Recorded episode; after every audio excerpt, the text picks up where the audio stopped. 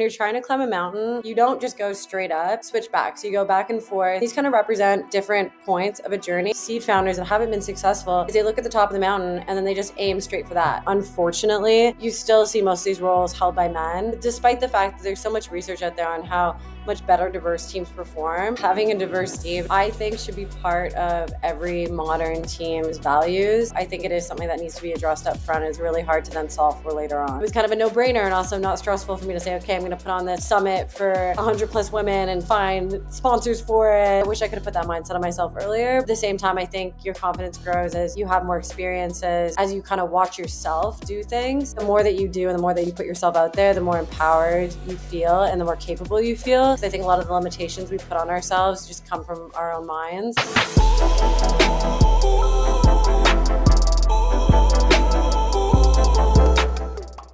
Welcome back to the Generation Hustle podcast. I'm Sherison alongside my co host and good friend Amin, and we're continuing our VC series as we near the end of the year.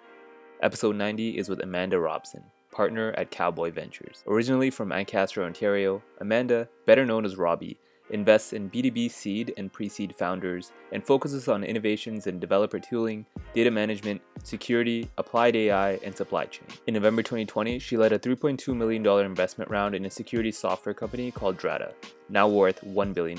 When she's not crushing it as a newly minted and the youngest ever partner at Cowboy Ventures, she's running her organization, Modern Angels, which seeks to democratize funding for women and non binary people.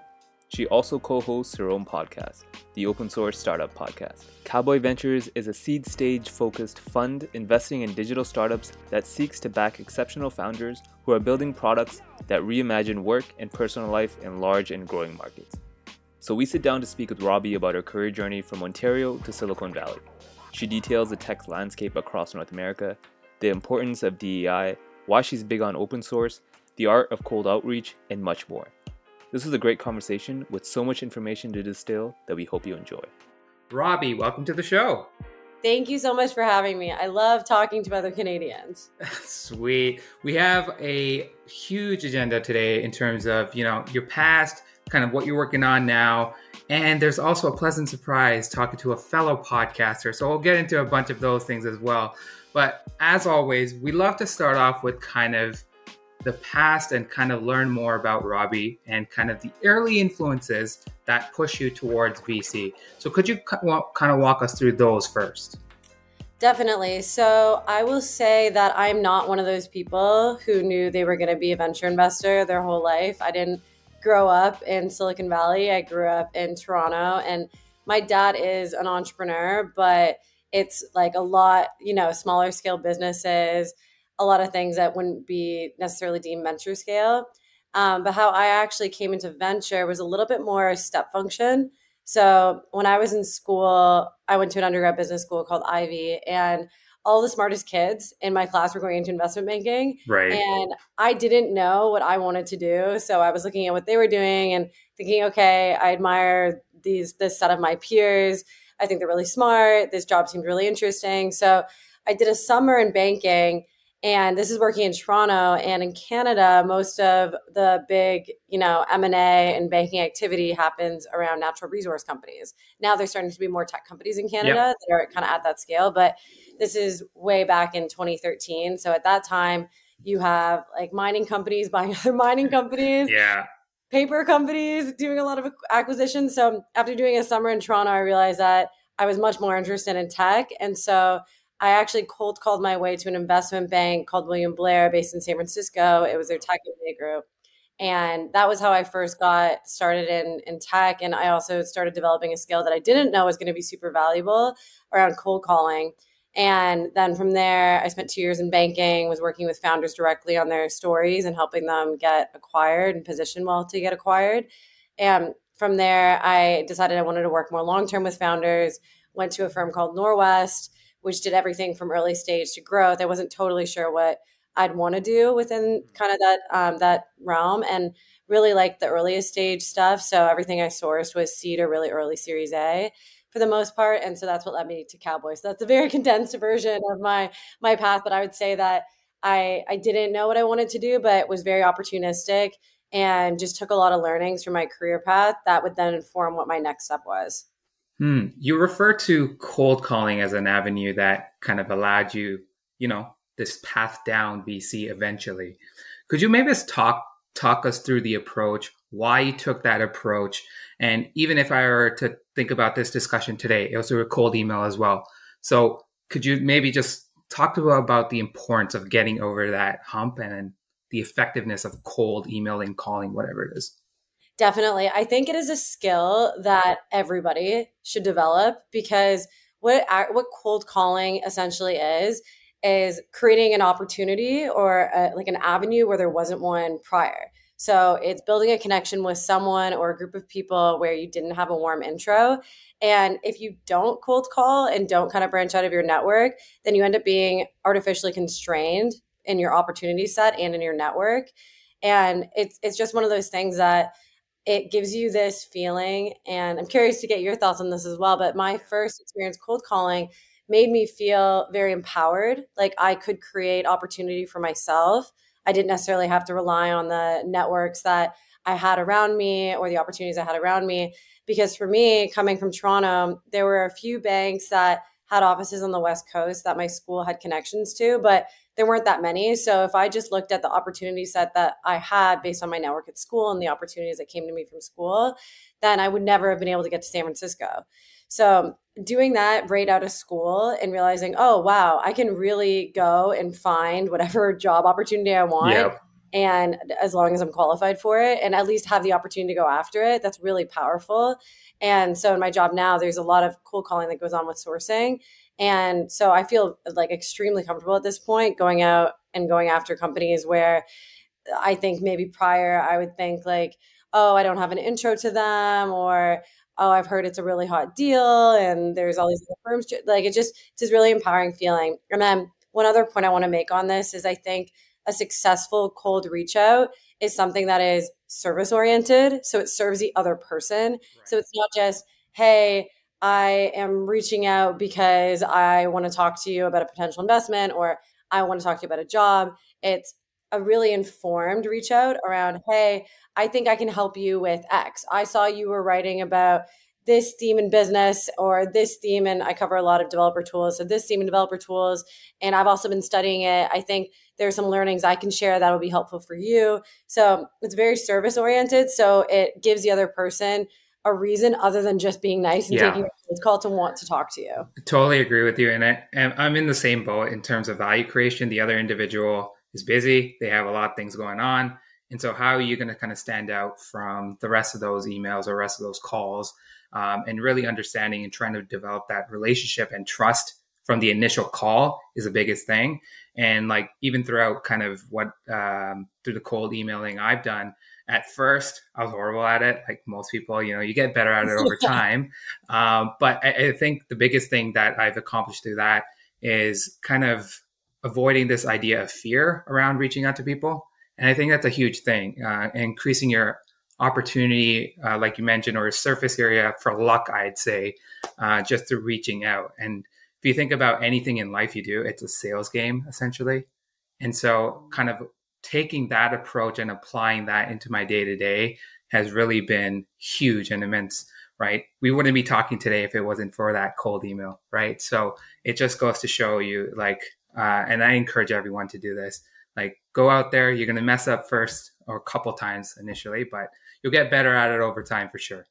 Yeah, I couldn't agree more. And it's actually something that we look for in the founders that we back because if if you're trying to make sure that what you're building makes sense for an audience, then and it's actually solving a problem, you should be constantly iterating and getting perspectives on it and not ones from friends who are going to give you their time. Absolutely. And tell you that they are excited about what you're building because they like you as a person, but people who are like, oh, wow, this is solving a huge problem for me. So I, I think it's a skill that we at Cowboy, but also I look for in the founders that I back. Yeah, I love that. I think confirmation bias from friends sometimes skews your uh, thinking in terms of what you're building out. So the most unbiased individual. Reach out, reach out to them, and they'll give you the actual real view of what you're building. Um, so, fun fact: we've also mentioned that you're Canadian, but you've made the move down to the states.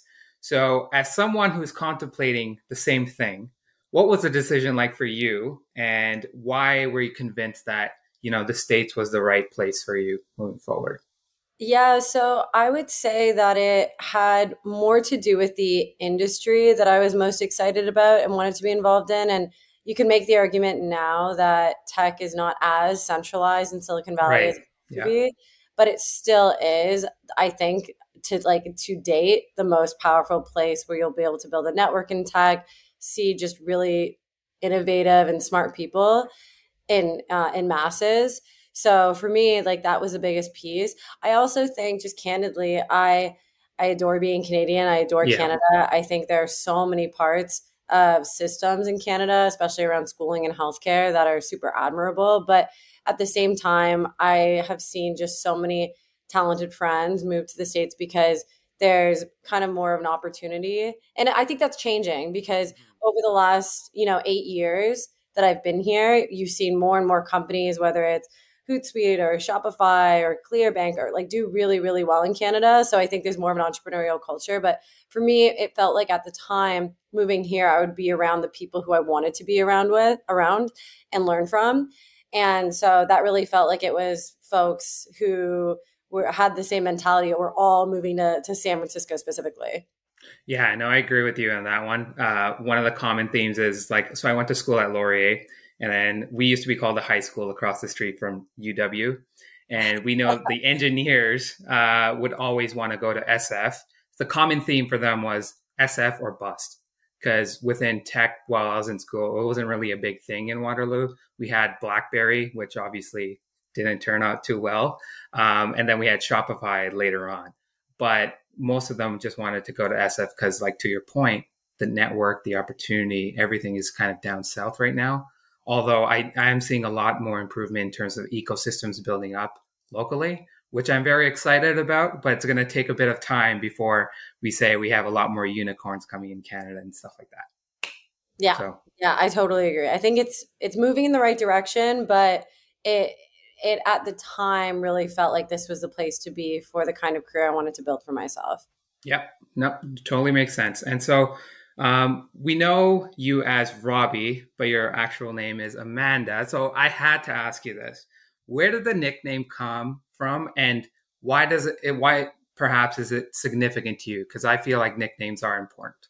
Yeah, and I really appreciate that you brought this up because I have had friends reach out since I was pretty public and also just had a really strong opinion about wanting to be called Robby, saying that Mhm. they wanted to be called a name that was a nickname or something other than their, you know, given formal first name.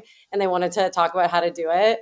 And so first I'll say when I was growing up, there was two there were two Amandas in my friend group. And so both of us got called by our last names. Her last name was Albini and mine was Robson. Okay. And so over time, I was known as Robson or a version of that by all of my friends. And then when I entered the work world, so this is when I was doing investment banking in 2014, I just naturally ended up getting called by my first name, which I really like. I think Amanda's a great name, but I just didn't identify with it the same way. But as someone who's a first year analyst in banking, you don't necessarily feel empowered to tell your bosses to call you by your nickname. And over time, and uh, in particular, when I started at Cowboy, first, I felt like there were members of our team who actually noted that my friends were calling me Robson or Robby. And so they started calling me that naturally. But also, I had this moment when I said, okay, well, I want to be called by this other name. Why am I letting other people define what to call me? And it's a very Mhm. empowering thing to say, hey, I like I'm deciding what I want my name to be. right. Um, and then my process for doing that, which I've talked to friends about, is you want to have quote unquote name champions. So people who are going to always call you by that name so that it encourages others to. Because I think there is this hesitancy to call someone by their nickname if you're not that close with them. right. But if you have everybody else calling you by that name, then it's more natural. And so I I just kind of decided that I wanted to be called that and I wanted to make it a little bit more formal. And it's one of those things that I, I feel very proud of in a sense. Not Yeah. that I don't love my given name, but there's just something really powerful about saying this is the name I want to be called and being kind of like the like the biggest proponent of that. Yeah, no, that's beautiful. I think I, I I had a similar issue like while I was in high school. So my name is very, very common. Uh, it's a very traditional Indian name, and um, so we had at one point through school five Amins in the, the same class, Oh And wow. so yeah, so it's like you can think of it as like John or whatever. It's like very very common. And at that point, no one would refer to me as Amin. They would just say, "Hey, Samra, what's up?" Like it's it's just usually a last thing. I was totally cool with that because people just confused one another. Like all five of us would just turn our heads, like, "Which one are you referring to?" kind of thing. So yeah, it was it was, it was funny, but um, I know with overtime, I guess people just know me as Amin now. But uh, you know, early on growing up, people just call me by my last name. So that was kind of that given nickname. But I love how you kind of embody that and kind of personalize it to you and kind of who you are. And I think that's really important. Um, and also defines you as kind of other things in terms of investor and all that kind of stuff. So it's it's important. So let's let's actually get into the whole VC side of things. So I want to learn a bit more about Cowboy. First of all, can you kind of give us a lowdown on how you met the team and why did you feel like they were the right firm for you? So I met the team via a recruiter, this amazing woman, Katie Buckstein, who had reached out, and I was already very familiar with Cowboy because Aileen, in particular, is a very prominent figure in our industry. On top of being a world class Midas list investor, she also founded an organization called All Raise, mm-hmm. which, in my opinion, has done more for women and minorities in the startup ecosystem than any other organization before, at least from from my purview. I, there's other amazing efforts out there as well, but for me, she was someone I would always I had always looked up to because she had the impact that I was hoping to have on the industry, which is really being world class at the job that I'm doing while also having a positive impact on how the industry operates and who gets to have opportunities. And so I was very familiar with Aileen and honestly it was one of those things where I think I was sold on them Okay. months before they were sold on me. And it's not to say that they had questions about me, but in venture, the just especially for a small firm that doesn't hire a lot of people, the hiring process is quite long. Yeah. So it was a number of months long, which also makes sense because at the time I was going to be the fourth person on the team, and we've grown a bit since. But it was one of those things where I just I looked around and had friends actually advising me to interview at other places and have other like comparables to look at because you don't want to bounce around and venture.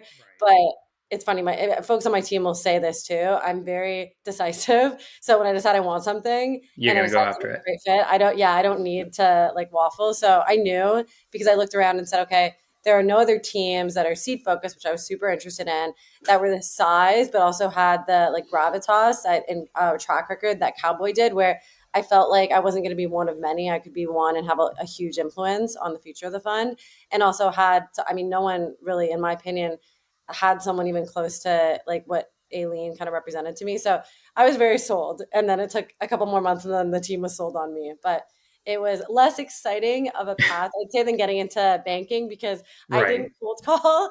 But uh, but in this case, it, I mean, it, it worked out really, really well. Sweet. And like maybe as a follow on, then, what is like the current uh, focus of the f- uh, firm in terms of its thesis?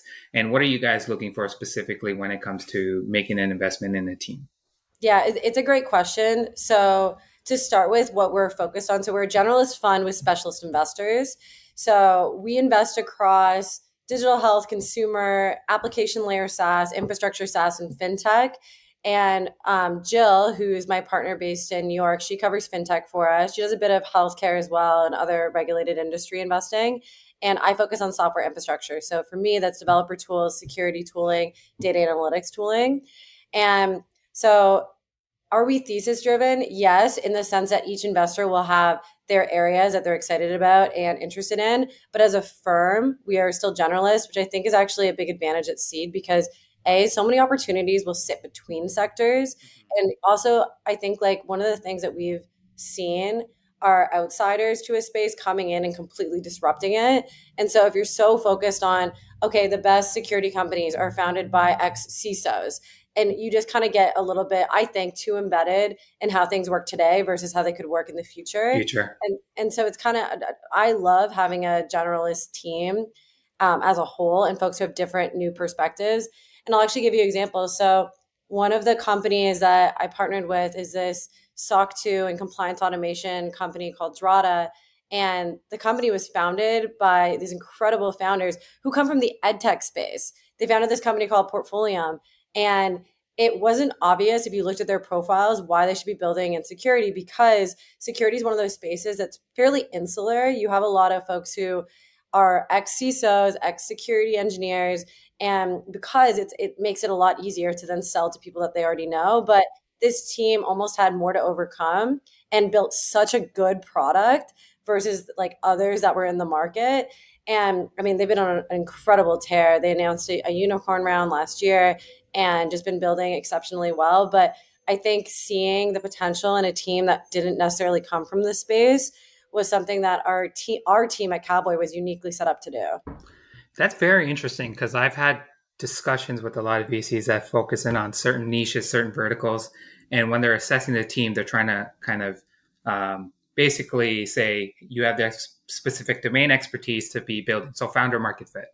Uh, what I found interesting is like that's a kind of you guys have a kind of a contrarian thought around that whole process, and I would actually love your definition of what a contrarian thinker is because um, knowing this now about Cowboy, I think that might be a good way to understand how you guys think about uh, investments.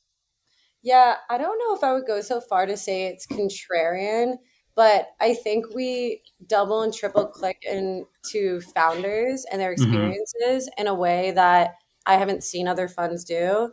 So, to give you an example, when I first started, I spent a lot of time trying to understand, particularly from Aileen and, and Ted, who's the other GP when I joined, on how they actually assess founders. Because Aileen, in particular, because she's been doing this the longest at Cowboy, yeah. had incredibly successful companies across fintech, consumer, infrastructure, like sectors that are just wildly different and have wildly different characteristics. And the common theme was the founder profiles and certain founder characteristics across all of those investments. And so at the end of the day, I think like the founder is ultimately the most important, or the founder group is the most important thing to be backing, particularly at seed. And so I tried to distill the different characteristics she was looking for.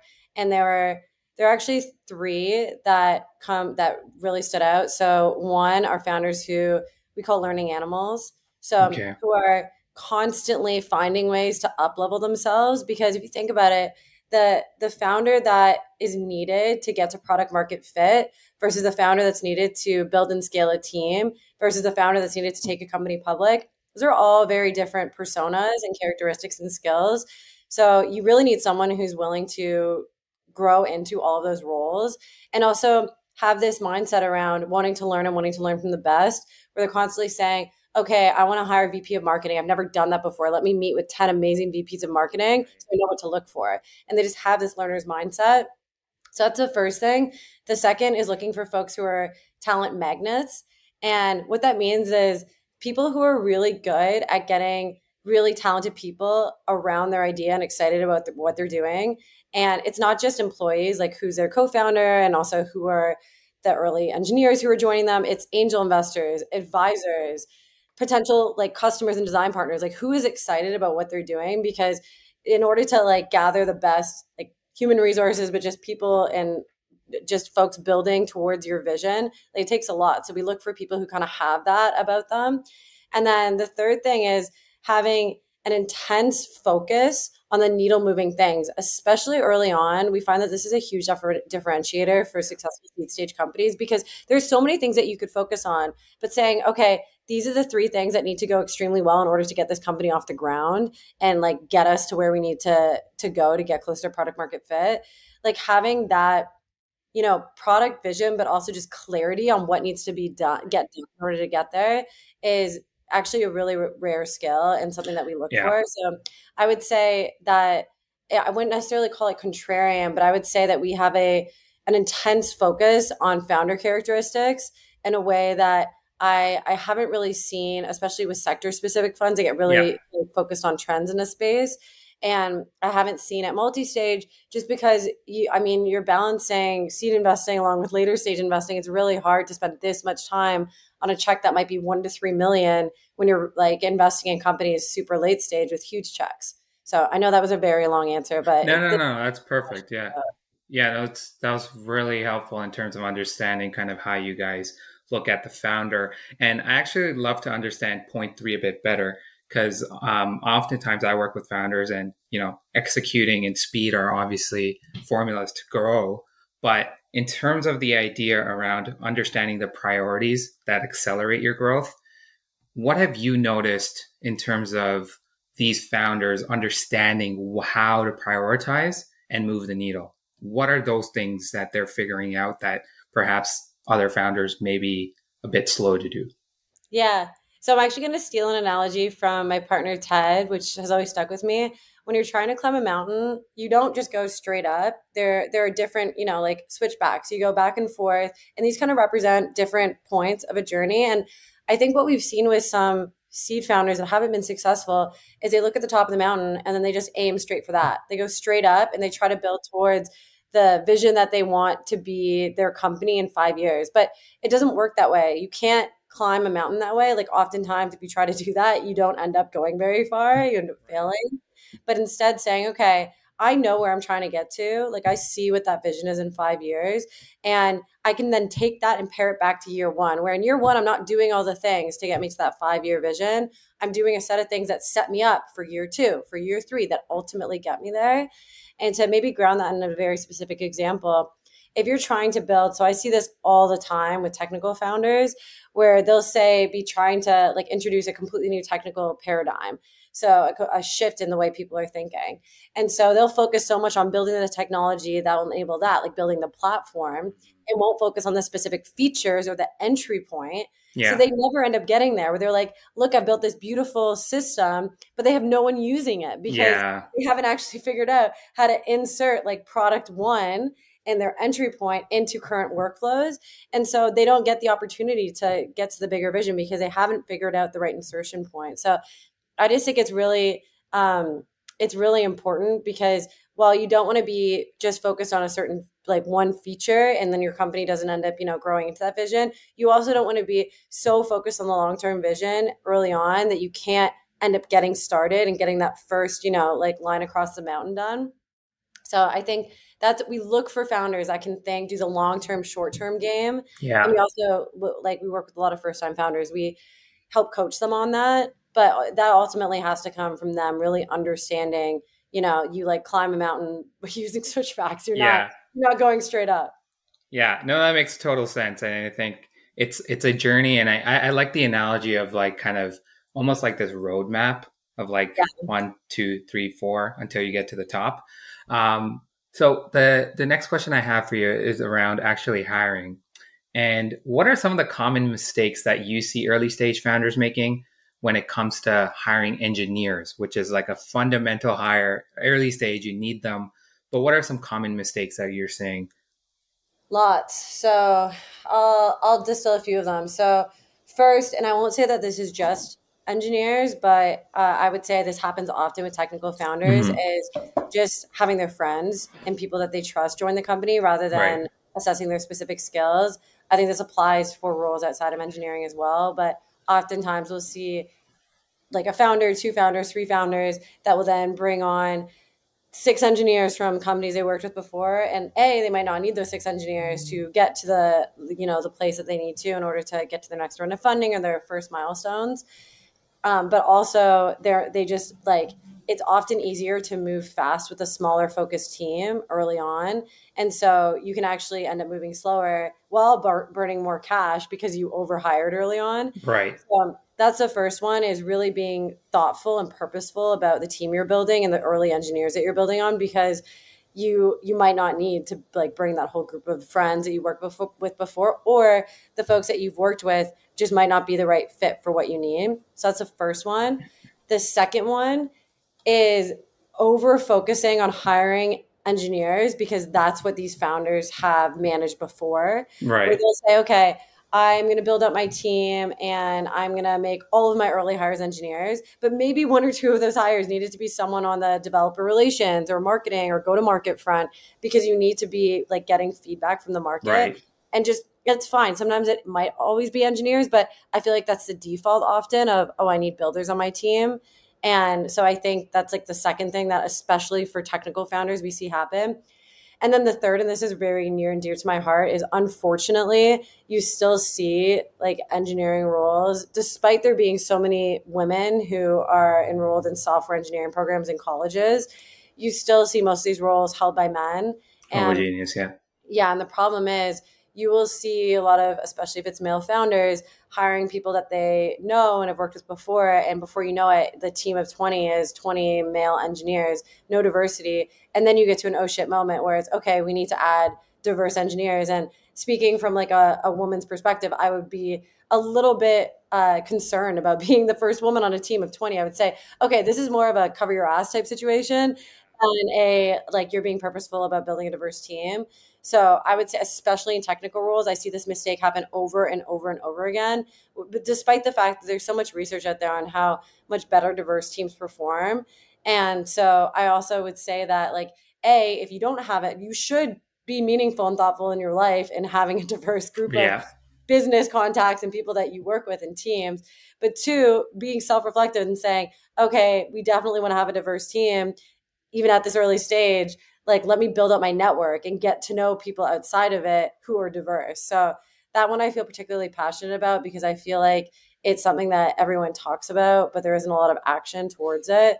Yeah. and it's something that I, at cowboy we encourage and talk to our founders about a lot especially if they're um, they're male founders the the founding team isn't diverse to start with. Yeah and i, I actually love that because i mean although i identify as male and i'm kind of uh, part of the bipoc community um, I've seen this in tech happen way too often. I've been yeah. in like three different companies uh, where they have a the engineering team is about 10 to 15 and they're like oh shit they hired their first hr person and now it's like let's implement d&i um, and then they hire their first uh, two uh, female engineers and literally like two three months in they quit just because they're not comfortable and then that's just another you know, it just sets you back a bit in terms of your initiatives.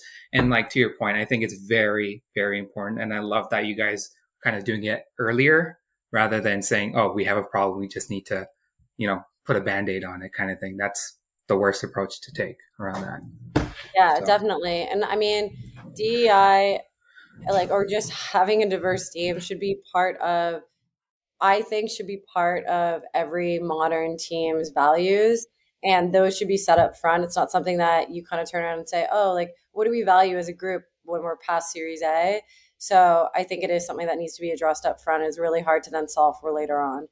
Yeah, absolutely. So, uh, in terms of a technology now that you're truly passionate about, I actually wanted to really learn more about this. Uh, it's open source, right? So, if you can help us understand, first of all, what is meant when someone refers to a software or tool being open source? What is it? Yeah, so open source at its core is really when the source code is available for use, for editing, for in some cases commercializing on your own, but it's code that essentially is open and is free. And I think there's a lot of different, I mean, we can get into this, but there's a lot of different permutations of what open source could mean. In a lot of ways, there's alignment with crypto and open source and just the concept of having this open open ownership um, or, or, open knowledge of ownership. And um, and yeah it's something that i would say uh, it is a delivery method but also a way of building companies around community support and documentation that i think represents the future of most technical tooling areas so happy to talk through kind of the passion about it. But it, it was actually the reason, um, just my excitement about the the model, but also just open source as a, a trend in general was why I started with uh, an angel investor friend, Tim Chen, the Open Source Startup Podcast. Sweet. And so, like when I think of open source, it doesn't necessarily have to relate back to software. It can just be the sharing of information uh, as well, kind of combining yeah, I mean it's it's a good question because uh, open source is uh, it, it is it's about sharing code and making code open source and and like the the actual source of it versus source available, which is slightly different. Right. Okay. Um, but I think the concept of open source is something that a lot of other areas and methods have adopted. So this concept of having kind of a shared understanding of what something means. But yes, open source does refer to code. Got it. And so, why is it so important, and why is it such a critical technology now for future innovations? Yeah, so I mean, it's been around for a long time. This like concept of having co- code that's open for others to manipulate and see the source code of, and um, and have community built around. But I think when you think of all the trends behind enterprise software today, so product led growth, having individual contributors or more junior folks on teams adopt their tools versus having it pushed down from their manager or their VP. This is really like open source really lends itself to that trend.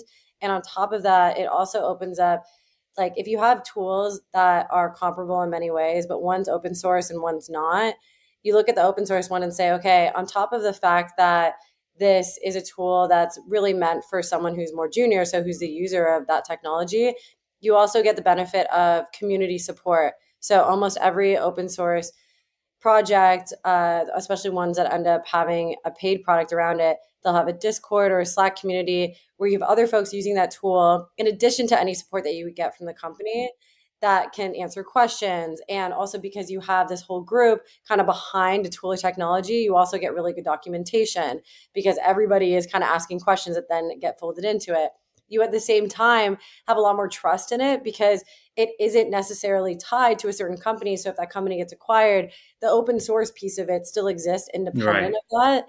Yeah. And so there's a lot of pieces. And then, I mean, on top of that, you have the distribution potential where you end up having folks that can adopt it for uh, an open source version of it in the truest form of open source for free before like buying a version of it whether it's like enterprise features or functionality or whatever's Got offered in a commercial pro- product on top but it's really a model that lends itself to the user. So it's like the best possible way, in my opinion, for a user to adopt technology. And so, especially for technical domains, I think that like we really saw open source become the standard in developer tools, and we've now like really seen it moved into the data space. So, if you look at the modern data stack, companies like Airbyte and DBT, they're all open source. And we're like slowly seeing some adoption and security. I think that's going to change even more over time and we're going to see more adoption there. But i think it's um it's just a really powerful way to build a company. It's very hard because mm-hmm. you're essentially managing if you are the owner slash like initial creator of an open source project and you're building a product around it that's like a lot of work. You're essentially creating two businesses at the same time. Right. but if you do it right i think it can be extremely powerful and hard for someone else to overcome that's not open source. Got it. And and you mentioned a, a bit of this but are there any risks to being open source Oh, definitely. I mean, you can end up offering too much for free. So it makes it really, really hard to then turn around and have a paid product. So, I mean, that's one of the biggest ones. I think there's also this expectation that you set with the community when you have an open source company that you're going to be building both paid product usually early on, but also you're going to be managing the community and offering them support. So Got if you it. all of a sudden stop ignoring the free community and folks in there and you just focus on paid, then that can really upset the community too and stunt that growth. I also think that like figuring out a good way to i think to be honest the biggest challenge is support like i see it with the companies i invest in that are open mm-hmm. source all the time where it's really hard for them to support their open source community and answer all the questions in Slack yeah. and Discord while yeah. trying to juggle their business objectives.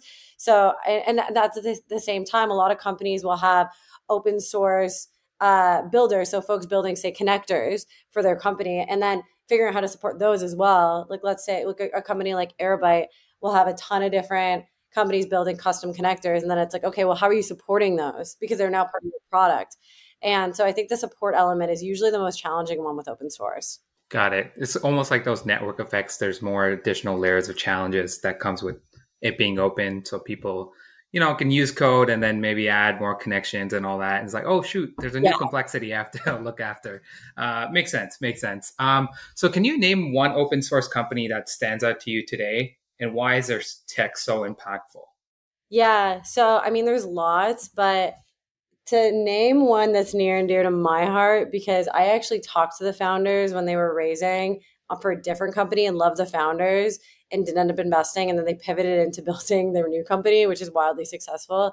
But um but I was I want to say Airbyte because I think that it just makes sense from a product perspective to have connectors that are open source because you can really leverage the ability of the community to build because you're always going to have this long tail of connectors. It's going to be all of these areas that users want to connect to that you're not necessarily going to build yourself, just be, or at least build in the time frame they'd want.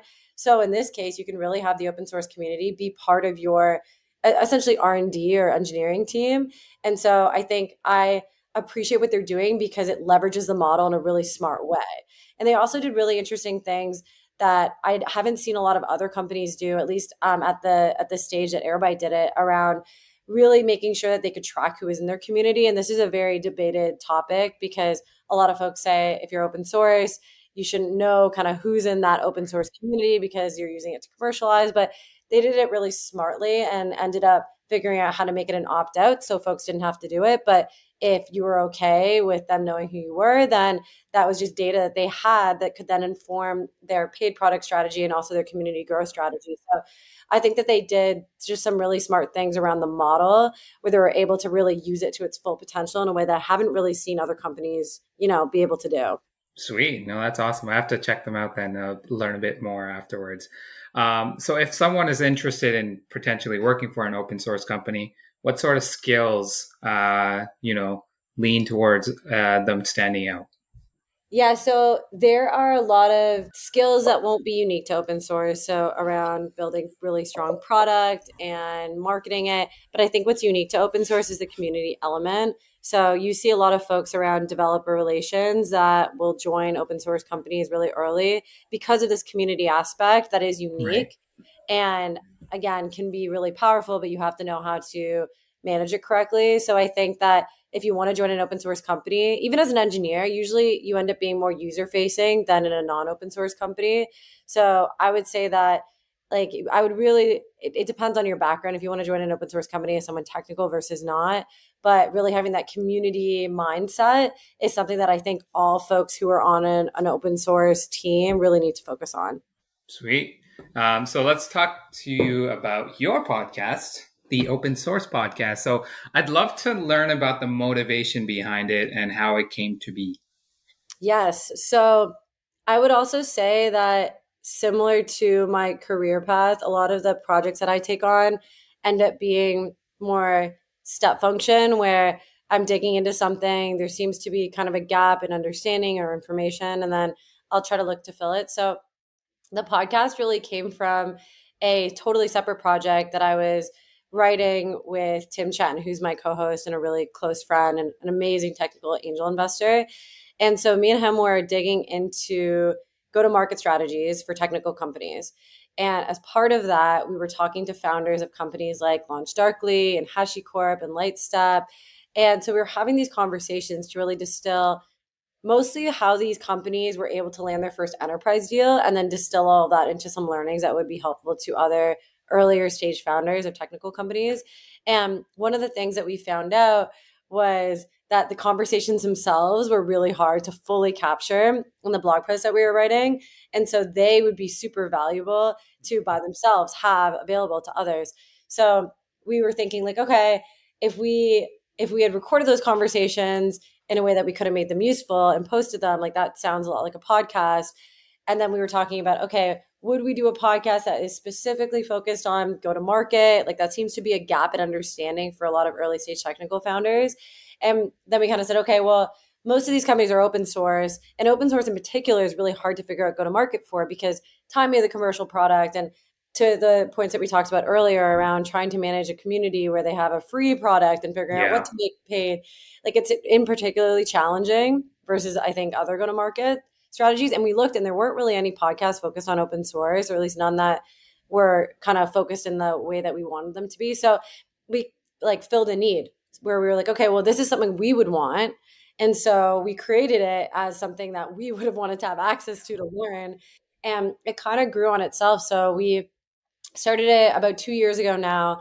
We now have 25,000 listeners. We have 61 now public conversations with founders of companies like Chronosphere and Vercel and Mobile Dev and HashiCorp and Mongo and Planet Scale. And so it's turned into really this passion project, but also something that I think serves the community really well yeah. because there just isn't a lot of great content, I think, out there on how to successfully build a commercial open source company.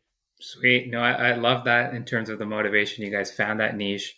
um, one unique to yourselves, but outside there wasn't really something out there, and you've created a very strong community around it. So uh, that's kind of what we're trying to do as well, but I guess a bit more agnostic in terms of our theme. Um, so I'd love to ask you, podcaster to podcaster, uh, what is the, one of the most memorable moments that sticks out to you um, as you record a show? So the most memorable, and there were a few reasons this is memorable, so I'll get into those. But it was a podcast episode that we did with Erica Brescia, who's currently an investor and, and GP at Redpoint Ventures, but she was previously CEO at GitHub. And her husband, who was a previous community lead and also just a community guru in general, Jono Bacon, and they're married. And so it was the first time we'd done a podcast with two people who were married. And it was, I think, the second time that we'd done a podcast with two people. And so we were still kind of learning how yeah. that would work. And at one point in the podcast, we talked to both of them because they both do a lot of angel investing and now Erica full time investing about what they look for in open source founders that they back.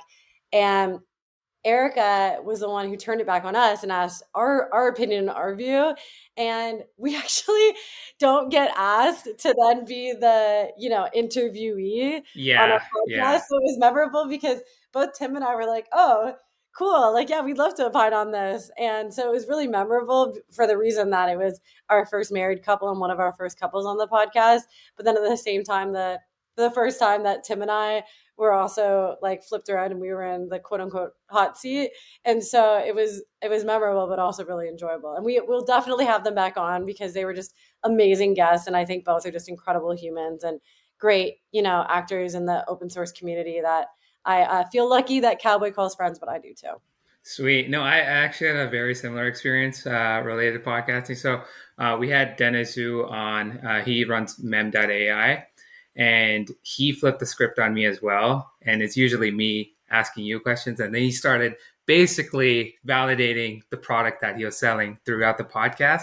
I'm like, I love this that. This is freaking smart. Like you're asking me like what my problems are related to knowledge sharing and all that. I was like, oh, I wasn't expecting this, but uh, it, it, was super smart, and it just like it threw me off a little bit because it was like the first time that ever happened to me.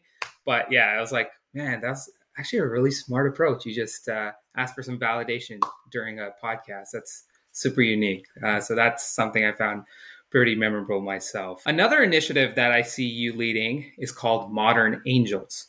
So, can you first tell us what it's all about, why now, and what does it help represent?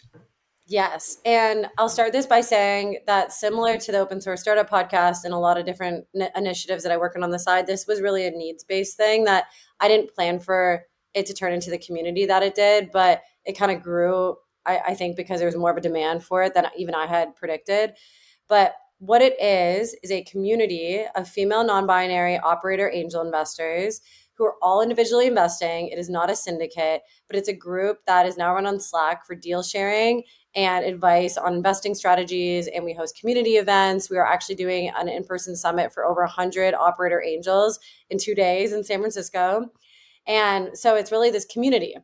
And what the way it started, it was actually born out of a need that I saw with some of my friends. So I had dinner with two of my really like wildly successful and smart operator friends. And I had previously asked both of them if they were interested in angel investing in cowboy deals multiple times. Mm-hmm. And so I think in my head, I just assumed that they were getting asked to join rounds for a lot of companies because they both one is CMO of a huge fintech company, one is head of strategy at a like twenty billion dollar okay. company. So they're like super super smart and really senior. And so in my head i was like of course they're getting demands all the time to get added to cap tables because they're both so impressive.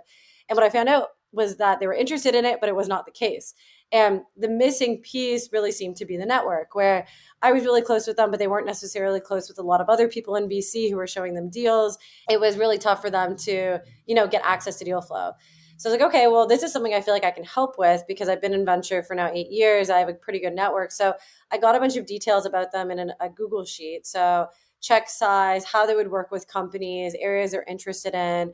And I, I gathered their info and then I messaged a few other friends to see if they'd be interested. Had about 10 of them in this Google sheet. And then I sent it to a bunch of friends who were at other VC firms. I was like, hey, all of these amazing female and non binary operators are interested in angel investing if you have investments that you'd like to add them to, you should definitely reach out. And I also, I mean, like these folks have such amazing backgrounds. It's not about adding diversity to the cap table. They just are amazing operators and should be getting that access. It's just like I, I think like it's something that at Cowboy we'd always thought about as far as having diverse angels on our cap tables, but I just I don't think it's been as much of a priority for other firms, and hopefully it will be now in the in, in the future. So anyway, that was how it started. I tweeted about it because I was thinking, okay, well maybe there's other amazing operators who kind of fit our criteria, being female, non-binary, and would want to join the group. And so I tweeted out, and it very quickly became a database of 100 um, folks. And then I initially had our community in Discord. Discord is very chaotic, and I think yeah. this group is just not great. Yeah. So I moved them over to Slack, and the community is just built on itself. Where initially I was the the person that was providing the most deal flow for my network, and now there are a number of very active investors in the group sharing deal flow. Where every uh, I would say every other day there's new deals being shared, and also um, a lot of the like women and, and non-binary folks in the group asking questions about hey how do you think about price rounds versus SAFEs how do you think about you know like valuations changing how do you think about how many investments i should make in a year like my portfolio strategy and it's really become this very open and friendly forum mm-hmm. for all of these um, amazing operators to learn from each other and really build their angel investing portfolios and so it's something that i think was filling a need and I've just become like you know really proud of, but also really passionate about supporting. I, I love that empowering others that might not have that existing opportunity, and kind of also something very important and like you know near and dear to you. So I, I I love those kind of things, and I have to ask you with all these um, initiatives that you have going on, and also being a partner in a venture firm, how do you manage your time? It's a good question. Uh, well, I have amazing help from both my team at Cowboy, where everybody is is always willing to like lend a hand on different things. But I also have two interns that I work with. So Masura, uh-huh. who's actually a um, she's just wrapping up her schooling at the University of Waterloo, and she's also interning at Replit at the same time. She's amazing. She helps me a lot with Modern Angels, but also with different things at um, at Cowboy. And then I have an amazing audio engineering intern who works on the podcast with me, um, also Canadian. Okay, cool. Yeah, he's great. So they both help a lot with those side projects, which otherwise would be really tough. But I would also say that I, well, A, I, I try to be really smart about how I spend my time and uh, just really make sure that I like am always prioritizing my portfolio companies and also new investments and cowboy related things. And this is a lot of like nights and weekends that are spent on these side projects. But also a lot of this work kind of folds into my work at Cowboy, where yeah. a lot of what I talk about on the open source podcast or the founders I talk to, that helps me have a very like strong prepared mind for companies I look at because I, I do invest in a lot of open source companies.